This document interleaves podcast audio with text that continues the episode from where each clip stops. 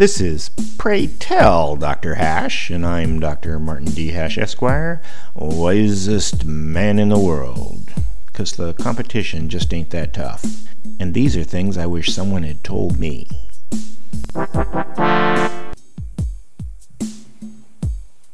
Today's topic that's not liberty.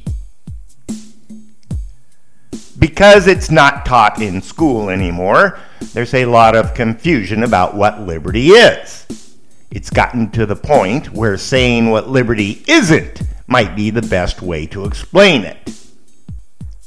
People often confuse freedom for liberty. Anarchy is absolute freedom, but that's not liberty. Liberty isn't chaos and disobedience. Feminism isn't liberty. Women aren't equal to men, but their liberty is the same. There's no liberty in preferential hiring, nor nepotism. Liberty is merit based. Unbankruptable student loans aren't liberty. Liberty isn't drowning in worthless degrees. Victimhood certainly isn't liberty. Life is unfair. Liberty would be using the advantages you have to their fullest. And government isn't liberty.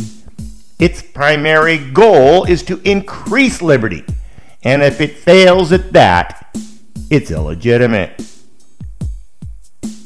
Liberty is making decisions for yourself and accepting the consequences.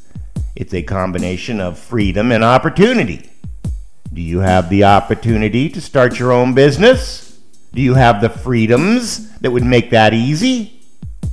Liberty is the ability to buy your own home, drive your own car, raise your children as you see fit. Liberty lets you think what you want, say what you want, do what you want up to the point where you're affecting the liberty of others. Interestingly, even though other people aren't liberty, without them you wouldn't have any.